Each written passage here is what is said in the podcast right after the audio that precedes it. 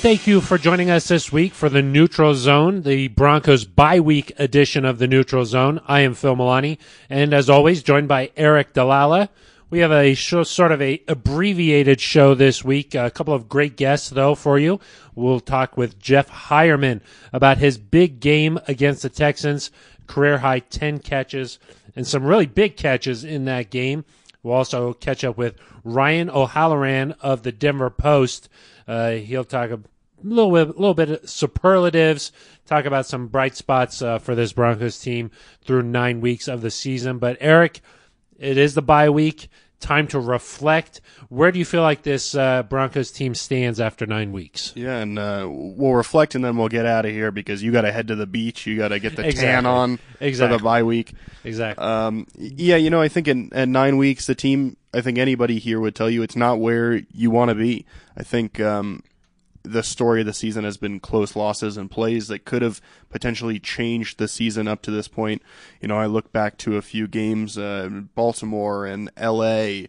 and both Kansas City games, and then of course this Houston Texans game that came down to a last-second field goal. I look at some of these plays and I think, you know, like Vance Joseph has said, 15 to 20 plays is the difference right now between being 3 and 6 and maybe being 6 and 3 and being in a really good position heading into the bye week. And as we've talked about all year, Phil, it just shows how small the margin for error is in the NFL. And right now the Broncos are on the wrong side of it. Yeah, I'll say this. Since the current playoff structure has been set, only four teams have made the playoffs since uh, being three and six. So the Broncos, if they were to make the playoffs, would be only the fifth team to do something like that. And, you know, a few weeks ago on the podcast, we sat here and talked about where this Broncos team was coming off a, off a hot, great game against the, the Arizona Cardinals. And we said, look, if they can split against Kansas City and Houston, they'd be in a really good spot at the bye week. And we sort of said, hey, maybe they need to do that if they want to make the playoffs. And two weeks later, they lost both of those games. So uh, if you do the math, uh, that lets you know where, where we stand right now, I think. Yeah, they're you don't have any more room to make mistakes now if you're the Broncos if you want to have a serious chance at making the playoffs. Because even if you go 6 and 1 from this point forward you're 9 and 7 and that's certainly no guarantee of making the playoffs. To guarantee a wild card spot you cannot lose again. And while I think that as we've talked about before Phil there's a stretch of games here after you play the Chargers and after you play Pittsburgh that maybe you can rattle off five wins in a row if you really get it going that's possible but there's no escaping now that you cannot lose to LA on the road and you cannot lose to Pittsburgh at home. Yeah, and even some of those other games, I mean, San Francisco, you see them have a great win against Oakland. You see uh, Cleveland, you know, continue to grow with Baker. I mean, the just I feel like that's how it is in the NFL. Is like you got to make plays when it counts, and it really looked like the Broncos were doing that against the Texans. Convert on two big fourth down plays, and I thought that that I thought they were just going to keep that rolling. A little bit surprised that they just shut it down with 40 seconds to go. I know that you had you sort of agreed with head coach Vance Joseph about there's some risk involved there, but you know I would have liked to seen them continue to attack. I thought that the Texans were a little bit gassed at that point. That was a long drive when the Broncos got down to the 33 yard line, and uh, you know, and just in my personal opinion. I think that the odds of making a 40 yard field goal versus a 50 yard field goal in that setting there, I think it's just it goes up exponentially the closer you get toward the field goal. Yeah, and I think my reasoning for being okay with the decision is that against Kansas City in week 8 they had that third and two where they ran the jet sweep with Emmanuel Sanders and they didn't get it and instead of having a 48 49 yard field goal, they got a 6 yard loss that pushed them back to a 55 yard field goal and at the time I said, "Hey, you got to be aware of what can go wrong because at the worst case scenario, you want to be able to kick that field goal and get the points there and go ahead. And so I'm not going to sit here and say, hey, I disagree with the decision to be aware of what could go wrong because I think the reasoning was sound in that if Phillip Lindsay on that last run is able to move forward for four or five yards, which you would maybe think that if the Texans are thinking, hey, you're gonna you're gonna throw a shot down the field, that there should be room to get by and get five or six yards, and then, like you said, it's you have a, a closer chance. And again, that just comes down to can you execute these plays? Because can you execute a longer shot instead of the five yard check down to Jeff Heuerman on that first down? Can Lindsay make a play and get a few more yards? Can you hold the blocks? And then can Brandon McManus make the kick? And ultimately, we can talk about the coaching decisions, but like we've said, these few plays just aren't going the Broncos' way. Yeah, and I think that you know I don't want to question uh, you know VJ too much here because look what he what his thought process was is sound. You know, like hey, that's the line that we've determined where McManus needs to where we need to get to for McManus, and uh, they got to that part. So you would think that it's a sound decision. So you don't want to get too much into just like the nitty gritty there, but I do think that the thought process sort of uh, puts a light on where the mentality of the team is at this point instead of being hungry and being on the attack and saying, "No, we're going to go out there and we're going to go we're going to we're going to go get 15 yards on this next play." Or like, you know, that that mentality of kill or be killed. The Broncos were definitely more conservative on that approach, and that maybe just sort of speaks to where you are. And I think VJ even said something like that. Hey, if you're winning, maybe you know you don't do what he did at the end of the half. You know, like uh, maybe if you're six, you know, you're on a you're on a five game winning streak like the Texans were. You don't make some of these decisions. Well, I think at the end of the game, if you're a team that's really confident, you're going to go out there and continue to attack. And uh, I think that that just speaks more to where this Broncos team is right now. Yeah, and I think right now, obviously, that decision is at the forefront of everybody's mind. I think in a few weeks, we're going to look back at a bunch of games and say, hey, yeah. you know, decisions or plays could have changed this season. And hey, maybe the Broncos will come off their bye week and find a way to beat Philip Rivers and the Chargers and gain some momentum. But like you said, it's going to be tough. And I think the story of this season might be just those that they're close and it's really hard for fans and I think for us even to and certainly the coaching staff and the players to be close. Um, but that's where even though the record is the same as 2017, it feels a little bit different. Way different. They were not close in 2017. And I think that's something that you've heard uh, John Elway even say is that look, we've taken big steps here just in terms of where they were. You think back last year where that game against Philadelphia really sticks out, where that just wasn't a competitive game. The Eagles ran out of fireworks in that game. And you just think back to last season, record aside, I think this team has played the best teams in the NFL right down to the wire. And you can see the growth. And so while it might be frustrating to not just make a huge leap and be like winning all of these games. But if you think about it, you know, if you made this kind of leap this year, next year maybe. I mean, I don't want to start thinking about next year because who knows what it's going to be like. But you would think that look, this is part of the maturation process of a team is to go from really not being competitive to being right there competitive. You think the next step would be let's win some of these competitive games. Right, and I think I'm sure we'll talk about this more later, but we've already seen what some of the rookies have been able to do. I would oh, expect yeah. them to only get better. Uh, Von Miller's finding his form, so you need some of these big name players to to make the plays for you to get things going. Um, you know, I I think back to last year when we played Cincinnati here at home, and it felt the whole game like the Broncos were close and like that would be a win. And again, there were just some plays where I think that was a game where Brock Osweiler threw a pick at the one yard line and it got all the way returned yep. for a touchdown and just little things went the I mean that's a big thing but several plays just went the wrong way that would have made the difference. And to me that's what the Houston game felt like.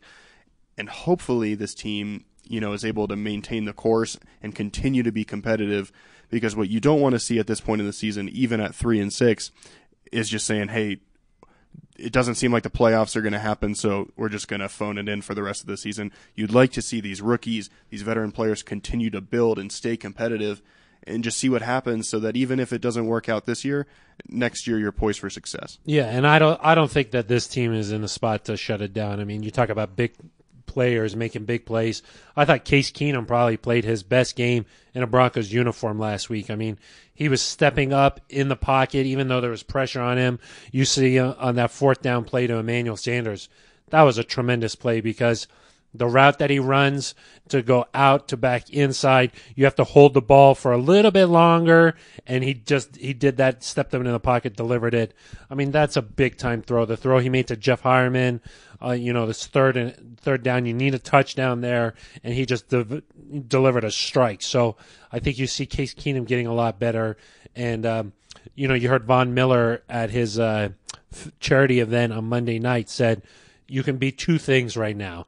You could be like a wounded deer that just runs off into the woods and dies, or you could be like a bear that was just shot.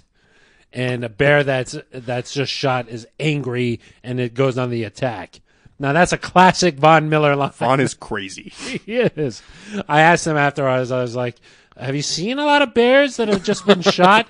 And he was like, "No, man, that's something my coach told me." So uh, I I agree with him there. I mean, I think there is two ways you can respond to it, and this Broncos team it, it shows no quit, and uh, you know I think that speaks to uh, VJ and the coaching staff is that look they're not quitting on the team on the team.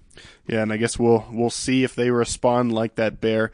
One guy who played big like that this week was was Jeff Heuerman, right? Yeah, and uh, let's get to my conversation with Jeff Heuerman. Ten catches for more than eighty yards, a career day for him, and uh, really was able to show coaches this is why you drafted me uh, out of Ohio State.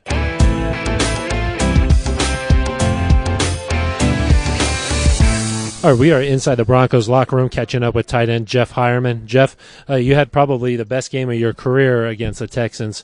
Uh, how did it feel to be such a big part of the offense?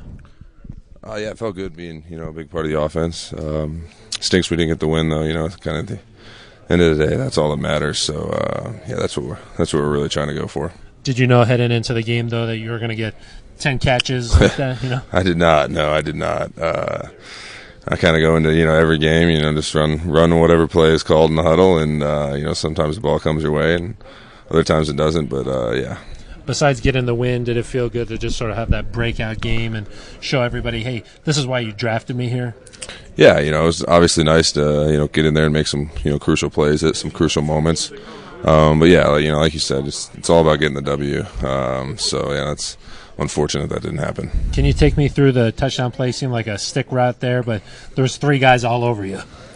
Yeah, it was. Uh, it was actually the same play that uh, you know I got called back at Arizona, um, and uh, you know Case, you know, honestly made a phenomenal throw. Um, you know, I turned around and you know he threw it right where he needed to throw it, and uh, so yeah, hats off to him on that on that throw. You know, that was that was all number four there. So Uh, it's a bye week now. Obviously, three and six not where you wanted to be, but uh, you know any positive takeaways you can take from the first half of the season.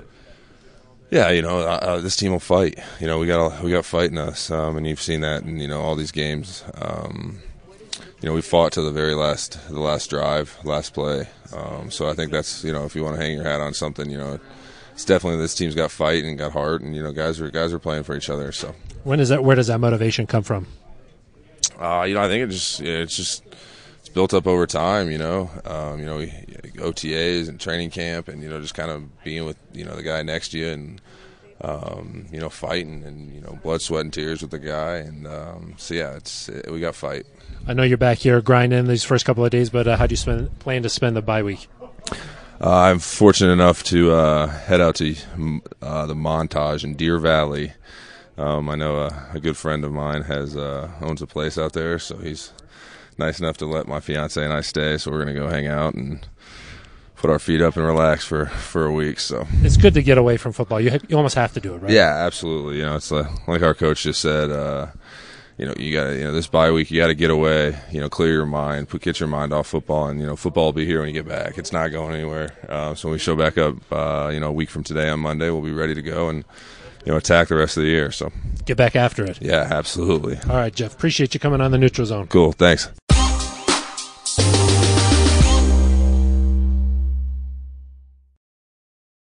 My thanks to Jeff Heuerman for joining us here on the neutral zone.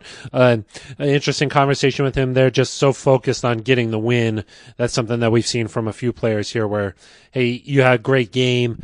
There's a lot to talk about with the individual accomplishments, but these guys so focused on the win. And I thought that was a great performance by Jeff Heuerman and really Matt LaCosse too, the tight end position overall. Yeah, and uh, you know the Broncos found something that they could exploit with that position. I thought, like you said, Jeff Heuerman particularly impressive. The way he was breaking tackles and making plays when he needed to uh, was big for this Broncos offense. We're going to see in a second here if he was one of the guys that Ryan O'Halloran of the Denver Post brings up when we talk about some superlatives for this first half of the season. You know, we talked about who's playing well, who needs to play better, and who's the best quote in the locker room. Back here on the neutral zone this week in the bye week edition, we're talking with Ryan O'Halloran of the Denver Post. We spoke with him earlier in the season and now he's back to give some mid-season evaluations. Ryan, thanks for joining us again. Hey, glad to be here. Remember, uh, remember our conversation during camp when we were positive. exactly, exactly. Well, we'll find a, we'll try to find a way to be a little bit positive here, but we also uh, need to figure out what's going on with this team that sits at three and six going into the bye week. I think the best way to do that is to maybe uh, get some superlatives going here, assign some uh, different players to certain categories. My first one for you, Ryan, would be which player has exceeded expectations of yours um, for him going into the season? Well, I think I think we're going to talk about Phillip Lindsay a couple times during this podcast. Uh, even during camp when they had him doing a little bit of everything, I you know we we all realized pretty early who was going to make the 53 man roster but I did not anticipate him having a regular down role where he could run and get yards between the tackles. I thought he would be a super gadget guy where he could, you know, line up outside, you know, catch a bubble, run a wheel route, do some things on the perimeter in the run game. But he has been um, the total package uh, this year for this offense, and um, incredibly so. Yeah, and I think my concern when we when we talked about him in the preseason was would he be big enough to kind of carry the load for an offense and be an every down guy? And I kind of expect, expected he might get a little uh, banged up during the course of the season. So far, that hasn't been an issue. Knock on wood. Hopefully, he stays healthy. But I mean, we saw that pass from Keenum to him uh, the last game where he got absolutely blasted, and he he popped right up. That's the type of hit I wasn't expecting him uh, to be able to take in the league. Yeah, and you know, coach, coaches have said to me over the years, smaller guys take bigger hits. He's taken some big hits, but so uh, you know, I think for the Broncos over the last seven games, as you get Royce Freeman back, and you could uh, you can really have a, a thunder and lightning type uh, backfield. Yeah, and they'll need a new thunder and lightning uh, combo now that DT and Emmanuel are no longer uh, thunder and lightning at the wide receiver position. Uh, next, next category. Who's a guy that needs to step up that uh, you thought would play a big role and maybe hasn't met expectations? Definitely needs to play better for this team to get off this slide. Well, I think Bradley Roby's got to be a guy. He missed the last game with an ankle.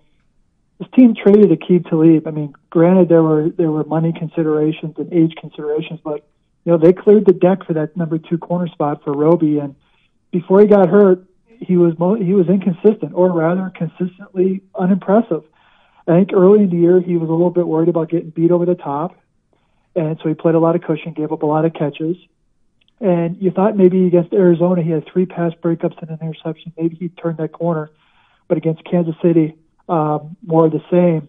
So, you you know, as a free agent after the year, I think his value is going down by the week and he'll, I'm sure, uh, be aiming to turn that around as the season goes. Obviously, whether he's here in Denver or somewhere else on the open market, he's going to want to put his best tape out there over the last seven weeks of the season. Who Ryan? Yeah, and and, and Roby is if you're Vance Joseph, are you okay with the Tramaine Brock, Pac-Man Jones as your number two and three right now? Does Roby sort of have to earn his spot back? You know, I would try some different things with him too. I would get Chris Harris out of the slot, like, you know, make sure he has some chances to get thrown at more. I throw Roby in there, and if I'm Bradley, I embrace that because maybe that's what his future team's going to be looking him at the play. Yeah, Adam Jones had that big uh, pass breakup on DeAndre Hopkins there on the Texans' last drive. Also curious from you watching the film, did you see uh, what the Texans were doing to they had a couple of matchups where DeAndre Hopkins was on Josey Jewell, um, where they were able to get him in space against some linebackers. Is that just the product of the Broncos playing zone in those situations? Yeah, and totally inexcusable. Um, you know, there, there was some pre-snap pointing, and okay, who's got who? Well, that's part of the problem. Uh, in that kind of game, with DeAndre Hopkins being clearly the number one receiver on the field, you got to explore getting Chris Harris. Make sure that if DeAndre Hopkins is going to catch a pass, it's going to be against a corner or a safety, not a linebacker. And it happened twice. And you know, it's not Josey Jewell's fault. That's not that's a matchup no linebacker is going to win. Right, yeah, and I think when Chris Harris was on him, I could be incorrect, but I think Hopkins only had one catch with Chris Harris on him. So when Harris was able to shadow him, it, it seemed to work well for the Broncos. But like you said, two key situations where Hopkins got a matchup uh, favorable for Houston and took advantage of it. Mm-hmm. Ryan, wondering who you think is the biggest loss right now to injury. Obviously, we just saw Matt Paradis go out with a fractured fibula and some ligament damage. Is he the biggest loss? Uh, and obviously, we haven't seen them play a full game without him. But who, when you look at the list of guys on injured reserve or that aren't playing right now, what stands out? Yeah, well, before Sunday, I would have said, okay, a Jake Butt at tight end. You know, he lasted three games towards ACL. You could you could see him coming along and being a big part of this passing game. But Paradis is is is, is the correct answer, and it's because of all the other injuries they've had up front. You, know, you look at that Week One line. Paradis is out. Ron Leary's out with the Achilles you know, Connor McGovern, they tried to give his spot away against the Rams uh, to Max Garcia, but now you got Garcia playing left guard, uh, Eli Wilkinson, I guess, playing right guard. So, I mean, I think what you're going to see from the Broncos, at least initially, is Jeff Heuerman, Matt LaCosse, Brian Parker, tight ends, get ready to pass protect. Yeah, it'll be interesting to see if they have to keep more guys in. Um, and you mentioned those three guys on the interior of the line, but Jared Veldheer also missed some significant time, and yep. Garett Bolles uh, hasn't necessarily thrived when he's been out there, even though he has uh, been fairly healthy for them. Uh, turning then to the rookie class, I know we talked about Phillip Lindsay. Who else has been that most valuable rookie for them? Is is it anybody but Lindsay? Um, you know, I would. Uh, I'll split it up: offense, defense. Offense, Lindsay, but Bradley Chubb is starting to come on on defense. Uh, you know, he has six and a half sacks, plus nine and a half pressures over the last four games, and you know, it's very tough for a rookie pass rusher to get his get his uh, you know bearings here in this league, but he's starting to do it. Um, I think he's going to be somebody to watch over the last half of the season, and I think he should be a consideration for defensive rookie of the year, just like Lindsay Woods should be for offensive rookie of the year. So it's uh, you know I'm, uh, I credit Joe Woods and his defensive staff. That first game they had Bradley Chubb dropping into zone coverage he's here to rush the passer, and I think they they finally have settled on that. You know, I can't remember him dropping in the zone more than once or twice uh, since that first game. And he had a couple big uh, run stops there against the Texans as well. Some, I think, three tackles for loss. He finished with kind of impressive yeah. all around. Yeah, and he's such a big guy for like an on the ball outside linebacker. Is that you like him? Uh, definitely in a run game against the tight end, sort of tossing aside, but also strong enough and athletic enough to, to get to get around those tackles. Right, and it seems like if he's able to get his hands on a back uh, in the backfield, he's not gonna he's not gonna let him get away, which I think we've seen a couple times from the Broncos this season of having their hands on a running back in the backfield, and they've been able to slip forward for a few yards. Chubb seems yeah. to have taken that step where he's able to to bring them down.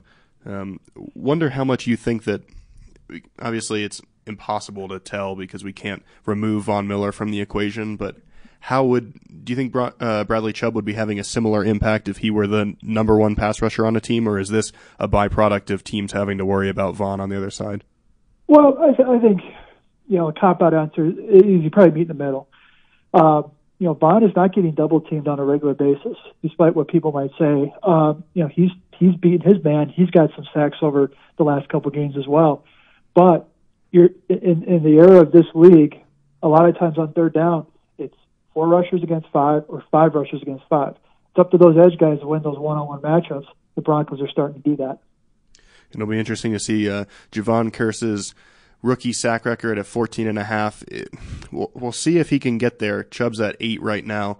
Um, it's going to be close. Obviously, would have to average probably about a sack a game the rest of the way. Um, certainly, if if the record doesn't improve, that'll be something that Broncos fans, I'm sure, will be interested in down the stretch.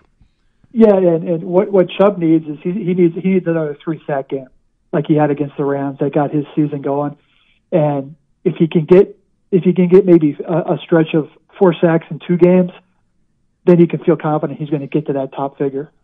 Right, and he should should have uh, a couple chances to get a few sacks in the game. You know, they play the Niners down the stretch here with a pretty inexperienced quarterback. They play the Browns, who are starting Baker Mayfield. Playing Cincinnati, which has struggled recently, and then of course Oakland on uh, on Christmas Eve. So there should be chances, even though the next couple weeks with Roethlisberger and Rivers uh, might be tough sledding. Yeah, and, and, and what I like about the Broncos um, against Rivers is that he's not stationary, but he's also going to hold on to the ball. And the same with Roethlisberger. He's going to like he's not the scrambling guy he used to be. He is a, a pocket guy who moves who moves sort of backward, and that plays into uh, guys like Miller and Chubb who uh, have a tenacity. Just a couple more here for you. Before we go to our last superlative, I'm just wondering what you think needs to change here. I know a few weeks ago you wrote an article about teams that kind of turn their seasons around by putting together late season winning streaks. The Broncos uh, would be the fifth team, I believe, to go from three and six to the postseason, and they'd probably need to finish six and one or seven and zero to make that happen. It seems unlikely, but if that's going to happen, what needs to change? What are maybe the top couple things? Well, when this team makes a mistake, it's a doozy. And, you know, that's where I disagree with some of the players are saying. These aren't little mistakes. You know, when you when you have a defensive holding to help the team convert a third and eleven, that's a big mistake.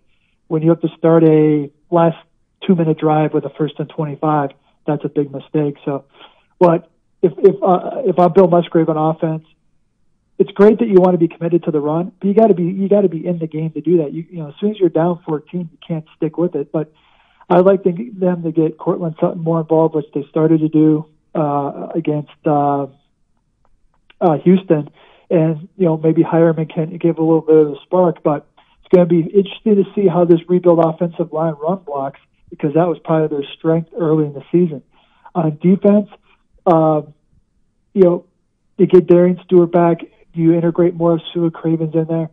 The run defense has stabilized a little bit. Their ranking is never going to be good this year because of that three game stretch that was just so terrible. They dug themselves such a statistical hole. It's going to be tough to get back into the top 20. But I think on defense is can you can you settle on some guys outside of Chris Harris can actually cover on a regular basis? So I think the concerns on defense are on the back end. And I think uh, you may not get to that nine and seven, ten and six level, but I think that if you're able to survive the next couple um, and maybe steal a win against Pittsburgh or LA, I think there is a chance to rattle off some wins. So it might be closer than uh, than people expect. I guess we'll we'll find out. The last one for you here, Ryan. Who's been the best quote in the locker room? I know as a journalist, that's always one of our you know main concerns. Who's going to give us the the storyline that we want? Well, a couple guys on defense is you know, I wrote about him on Sunday. Brandon Marshall is incredibly insightful and very honest. Domata Peko, after a game, can sort of lay it out a little bit. You know, you like Derek Wolfe's emotions when he decides to stand by his locker. Uh, on offense, you know, Phillip Lindsay's a good good quote. Uh, you know, Garett Bolles, people, the fans knock him, but he's a stand-up guy. I've had to talk to him after wins and losses, so there's usually always the one or two guys who each day that are are going to be able to help you out. I'd uh, I'd toss my hat in there for Chris Harris. He's uh, yep. always entertaining when he's on the box every week. So there's always something that uh, a good storyline that comes out of that. Yeah, and you know, sort of the podium category is you know Von Miller understands what the the job of the media is, so he always gives a little bit of meat on the bone. Yep, that's true. He uh, he knew what he was doing, especially that week before the Arizona game. Uh, yeah, yeah. Ryan, thanks for looking back at that uh, this first half of the season, and uh, it'll be interesting to see what happens the rest of the way. All right, I appreciate it. Take care now.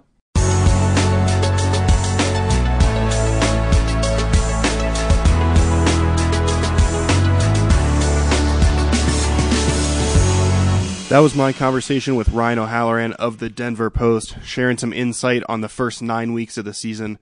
Maybe we'll connect with Ryan uh, down the stretch here. But um, I think now, Phil, after hearing superlatives from Ryan, maybe it's it's time for us to share kind of some highs and lows of these first nine weeks. Yeah. Uh, well, first of all, my favorite quote on the team is Von Miller. Always keeping it light and goofy, but then sometimes has a very serious tone when he wants to. So but I do like Chris Harris Jr. I thought that was good because he keeps it real. He does keep keeps it real. It maybe a little too real sometimes. I like it. As yeah. a, as a media, you like it, and kind of what Ryan said with Von is Von knows what he's doing when he's up there. Yes. He's not going up there just talking. There's always some sort of uh, message he wants to get out there. Yeah, exactly. That leads me right into my uh, best of the first half of the season. We go Wow. best and worst. Let's start with the best. I thought that Von saying that they were going to go down to Arizona and take care of business, pretty much guaranteeing a win. And then Is that what he said? I, um, th- I think we can say what he said on the neutral zone. what if I don't feel personally? Oh, okay. No, no. Okay. He said they were going to go down and kick their ass. And they did that. and they did that. I I liked how he followed that up with. I mean, what a tremendous individual effort. The whole team really came backed it up, but Von himself backed it up himself. I mean, he had probably two of the more spectacular plays of the year where he's just bowls over the guard, gets back up, and then takes down Josh Rosen, and then one of the other sack where he dipped under. It was almost like he was running full speed under a, a table. So uh, that just shows you what Von could do. That was my best. Yeah, very impressive. Maybe he needs to guarantee wins more All the often. time. Maybe that I would don't help. I don't. I- Maybe that would get him going. Well, I think he he personally brings it all the time, Yeah. And if you guarantee, it's kind of like the, uh, you know, the chicken who cried wolf, Derek Wolf. Derek Wolf. Yeah. I mean, we don't. You know, you don't know. Like if Joe Namath had guaranteed every Super Bowl, Yeah, it would just- he? Would yeah. But would he have won every Super Bowl? it waters it down a little bit. Not if you do it. yeah. Did Maybe. he play in more than one Super Bowl? No, but maybe if like the next year he'd been like, "We're gonna win the next one," God, oh, maybe see, it would have happened. I You see. know. My worst, I will say, of the first half was being in a position to beat Kansas City week four of the season, second and 30. Feels like something changed at that point. Uh, you know, uh, we talk about these turning point games. Seemed like something changed for this team because they win that, they're three and one, and they're feeling really good, but they just couldn't get that that done, and uh, that that hurt. That game I think hurt and had a little bit of a lasting impact. You know, the next week you go and you lose to the to the Jets and just being in that position, second and thirty, you got a chance to knock off one of the hottest teams in the NFL. Just couldn't get that done, and that that one hurt. Yeah, several big plays in there, like you mentioned. The second and thirty, you've got that pass from Keenum to Demaryius Thomas down the right sideline as time expires, and you kind of hope that you kind of hope that he's able to make that throw and catch, um, because maybe that that changes the season. You know, Kansas City's done that the last couple years where they've changed the Broncos season. In uh, 2016, you know that you had that Week 10 overtime game that kind of changed things, and then on Christmas Eve with the Broncos needing to win to get into the playoffs, Kansas City kind of made sure that that wasn't even close. So the Broncos have to find a way sooner or later to get past their Kansas City problem. I guess that's what it's a, a rivalry is all about is having games like that where, hey, it kind of ticks you off, and the next season you remember it. Yeah, yeah. Well, they've got quite a few games to remember here, so we'll see what they can do in 2019. But uh, we'll start here with my worst moment, I guess, so we can leave it on a positive note. And that Okay, I, I like think, that. I think that is the the Week Five game against the Jets. You know, through the first. I would argue seven weeks of the season, really, maybe even eight. You kind of won the games you were supposed to win, and maybe those games that you weren't supposed to win were close. You know, the Baltimore game was kind of a toss up. The Kansas City one, like you said, you could have won. But the Jets game was one where you needed to win that game to stay on pace. You should have won that game on paper with the talent you have. And they just went and got outplayed. And it seemed like from that moment on, the Broncos were in a hole that they, at least so far, haven't been able to climb out of. Yeah, and that gets back to Bradley Roby probably needing to play better. Uh, that was a tough game for him, and that was a long plane ride back after that loss. And yeah, you know that that definitely was a moment where you were like, "Ooh, shouldn't have done that." And um, I think that's happened to a lot of teams that have played the Chiefs. The following week, they just come out and lay an egg, and um, not to take anything away from the Jets, but yeah, like you said, the Broncos probably should have won that game. Right. And that was a short week after an emotional game against Kansas City. But I think even after that Kansas City game, there was no panic because you lost to a good Baltimore team on the road, and then you lost Yeah. to Kansas City, who is arguably the best team in the AFC. But then that Jets game, that's that's one that's hard to explain. And we talked on the neutral zone way back then about the chance for that game to define the season, and it might have.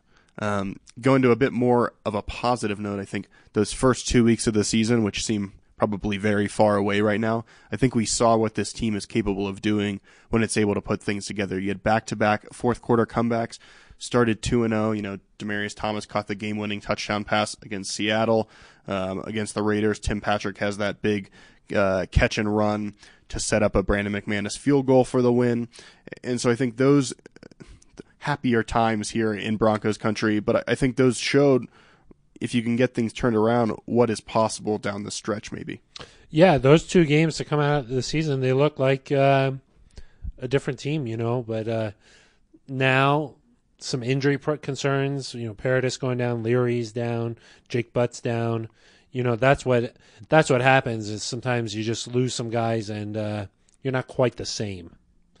Yeah, and uh, you know that was vintage Von Miller. Uh, week one, we saw what Case Keenum to Jake Butt could do there yep. uh, in that week two game. So you know, kind of a lot of what ifs now of if you could have kept that going.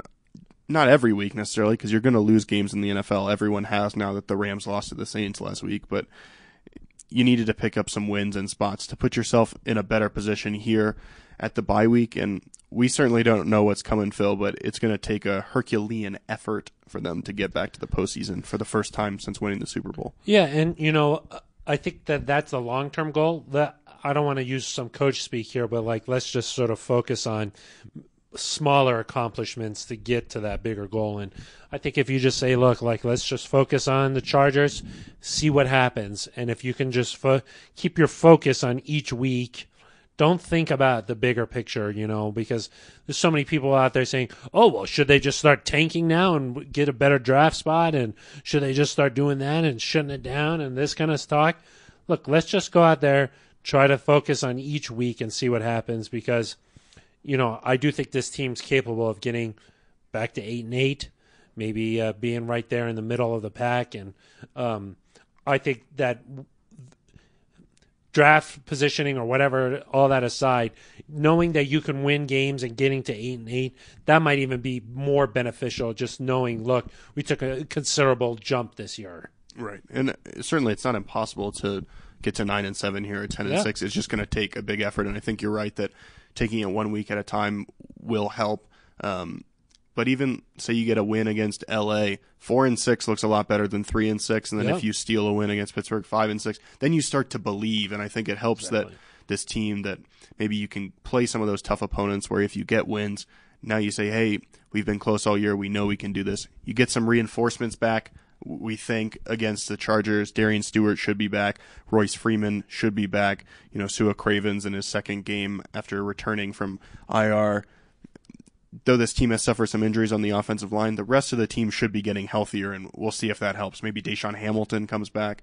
Yeah, I mean, who knows what's going to happen? But I just like to see them kind of focus on each week and just try to take things a little bit more of a micro approach than just looking at the whole situations and all this other stuff uh, down the stretch. That's true, and we'll talk about it next week. But I know you are among the people, Phil, that thinks Philip Rivers is among uh, Broncos fans' kind of biggest rival. So, any just getting a win over Philip Rivers would be a, a big deal. Yeah, you know, the longer uh, we've seen Philip Rivers play, I think the more you just sort of now, at least for me personally, I appreciate. Uh, his competitive and fieriness, and I think he he keeps the game fun, and he's it's like you're playing backyard football, and um, I really like his approach to the game. Maybe when he first started, and there's some emotional games, you know, where he he would knock the Broncos out of the playoffs like on Christmas Eve or something like that. At that point, you're like, ah, I hate this guy. But I think the more you've gotten to know Philip Rivers, the person, and uh, you got to know see him play a little bit more, I think he's a really likable guy now. But uh, he keeps the the football spirit, the purity of it. Uh, he he keeps it fun. That's true, and you know it will be fun. We'll talk about it more. StubHub, one of the I think yes. most fun places to play in the NFL, just because it's kind of it's a unique atmosphere. It's different than everywhere else. I do miss San Diego. That's what I think. That's a soccer. That's, that's, a soccer stadium. It's an outdoor press box. It's very nice. You get the warm breeze. What if it's raining? In. What if it's it raining? Doesn't what rain do? in California? That's, that's ridiculous. True. That's true. But we'll talk about the weather and much more next week on the Neutral Zone. Well, Brett, that's that's kind of a coverage you and analysis you only find here on the Neutral Zone. Yeah, yeah. Uh, do you have anybody to thank here before we uh, say goodbye? I think you know it's always important to thank Liz Manis. You know, Yes. uh, we're Yes. getting to that time of year where the community is you know more important than ever uh, as we get to Because the community in the summertime, not really that important. right just during the holiday season. yep. Um, you give blood and turkeys, and then that's that's community. blood turkey presents, the the triumvirate. uh, so you know, a shout out to her. I think Ben Shout out. Swanson deserves one. He was the only person to tweet at us, which doesn't make me uh, Yeah. feel super great about our listenership. I cried for a couple, couple of hours last Yeah. week. I don't know. Yeah. So, but you know, I think I think that's Any supervising people? huh. Who? Jeff. Jeff supervises the podcast. Yep. Um, Big so shout out. always a shout out to him. And So, again, yeah. if you want a shout out on the neutral zone from your favorite Broncos TV reporter, Phil Milani, Phil Milani. just uh, tweet at us and Yep. we'll get it done. Eh, Or at Aric DiLalla.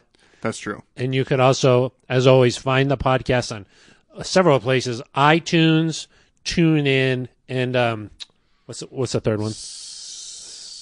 Stitcher. Stitcher. Yeah. And Stitcher. I here's think one more- you. I, I I did not listen to the neutral zone on the Stitcher, but I listened to a podcast uh, about Northwestern football. Uh, little shout out to them, headed to the the Big Ten Yes. championship. Um, but yeah, they lis- lost last listened on that irrelevant. It didn't really. Uh, I listened to that on Stitcher, and it, was- it was a whole new listening experience. I might I might test it out one more time. what was the quality like? It was great. You know, it's no iTunes, but That's what I- it's pretty pretty high up there. I will say, I'm going to offer a new prize to anyone else who tweets at us. Ooh. If you tweet at us and say, "Hey, I listened to the Neutral Zone this week. I, I liked your superlatives, or I thought the conversation with Jeff Heuerman was great," Ben Swanson will draw you. Ben Swanson will do. I don't know if you saw that Halloween drawing. Like Titanic or what? exactly. I don't know if you saw that that uh, that Broncos drawing on Halloween. That was a Ben Swanson, yeah. a cardboard Gerald original. An original. He will, if you send a photo, he'll draw you, and maybe we'll find a way to feature it on his Instagram or something. Hopefully not quite like Titanic. No, no. More clothes. More clothes is better. Yeah. Yeah. But that's nice that you offered up his services. Yeah, I think he, I think he would want to do that. Yeah, for sure. For the for Broncos country. Yeah, he's. I think his title is drawer, Drawer. Lead lead drawer. lead drawer of DenverBroncos.com. Yeah, exactly. So, well, He's actually uh, drawing some really cool stuff for a nice little story. I don't want to give too, too much away, but something coming up on DenverBroncos.com. The interaction between Terrell Davis and Philip Lindsay, how the story came to be and how he got number 30. Cardboard Gerald uh, doing some nice sketches for that. Yeah, a lot of good content coming up. You know, we're going to have some things to watch for over the second half of the season. Some best plays on offense and defense, I believe. You know, we always got uh, John Elway talking to to us on Elway Access. So you know, a lot of good stuff to look to. Just because it's the bye week doesn't mean we're not grinding. The website um, is all, forever and, and always. That's true. It doesn't stop. That's true. The machine doesn't stop. No, and we take shifts so that there's always someone working. Like Exactly. the, two thirty a.m. to six thirty a.m. shift. That's Zach intern Peerless. Zach Peerless. Yeah, he's he's awake Exactly. anyway. Yeah, So. exactly, exactly. He's just he's grinding. So uh, I think Phil, next week we'll have fans back on Yes, the neutral zone, back to your regularly scheduled programming. We will. Um, but for now, we hope everybody enjoys the bye week. Maybe spend some extra time with your family since you don't have to watch Broncos You don't have to football on the upset. weekend. yeah, the pulse doesn't have to go up. Exactly. So, exactly. uh, I agree. yeah. I agree. All right. Well, that's going to do it for us then. For Aric DiLalla at Aric DiLalla, I am Phil Milani. Thank you for tuning in this week for the Neutral zone.